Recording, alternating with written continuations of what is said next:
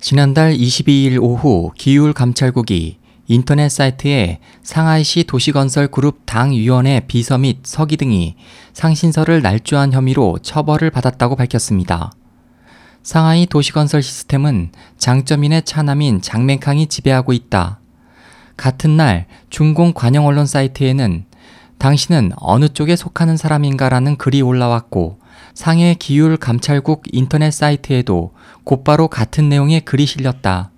이에 대해 한 분석에서는 이것은 상하이의 관료들이 잘못된 대열에 서는 것에 대한 분명한 경고이다.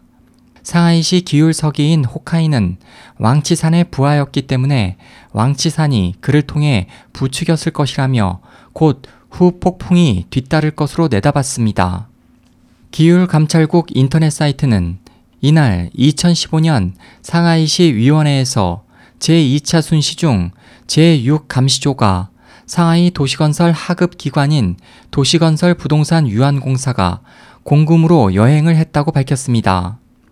당시 이와 관련된 내용은 모두 감시 기관에 전달됐으나 도시건설 부동산의 기율위원회는 책임을 회피했고 결과적으로 관련 담당자인 상하이 도시건설 당석이 장염, 기율석이 주천홍, 도시건설 부동산 당석이 백원군과 기율석이 장영계 등만 각각 처벌을 받았습니다.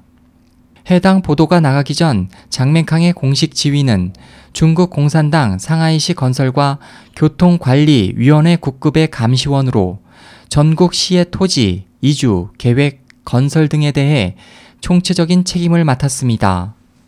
상하이의 유명 변호사 정은총은 감시원은 비록 정식 직위는 아니지만 장맹캉의 특수한 배경 상황과 직권으로 보면 사실상 건설위원회장과 같은 급으로 볼 수 있다고 말했습니다. 장맹캉은 상하이 건설과 교통위원회의 힘을 이용하여 연구소, 연구센터, 기업, 단체, 출판 간행물 등을 설립해 엄청난 이익을 탈취했습니다. 최근 장점인의 상하이방에 대한 불리한 소식들이 이어지는 가운데 상하이 정부도 지속적으로 이에 대한 숙청을 진행하고 있습니다.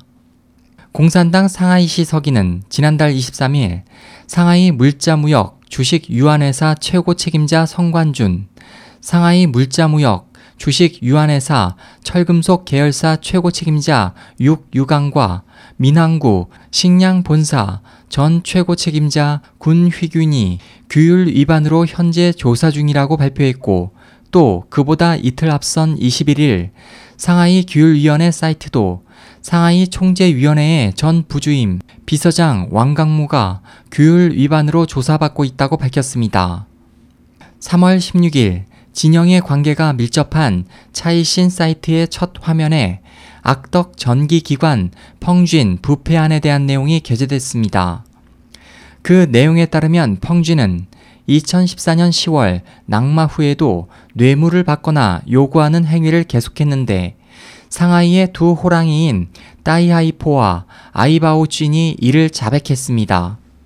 올해 1월 최고 고급 인민검찰원은 천쉬런을 상하이 검찰장으로 대체할 것을 계획했고 1월 7일 상하이시 검찰원 검찰위원회는 본 전임위원 리강에 대한 조사에 들어갔습니다.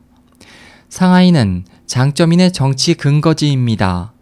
장점인 가족은 오랫동안 상하이를 근거지로 정치적 이익을 얻어왔는데 신위, 시국 유기업, 상하이 도시건설 기업, 시건설관리위원회, 시사법국 등이 장점인과 그의 아들 장맨엉, 장맨캉과 조카인 우쭈밍이 이익 창출과 세력 확장을 위해 키워온 대표적 기업입니다. 2007년 한 언론 매체는 장맨캉과 그의 형제 장맨엉, 주정이가 동팔계 사건과 연관이 있다고 보도했습니다. 상해방은 상하이의 갑부로 불리던 주정이의 명의로 동팔계 토지를 매입해 홍콩에서 불법 자금몰이를 했었습니다. 장맨엉은 상하이 연합투자 유한공사의 명의로 한쪽을 매입했고 다른 한쪽은 장맨캉이 상하이시 정부건설위원회의 명의로 점유한 것으로 밝혀졌습니다. SOH 희망지성 국제방송 홍승일이었습니다.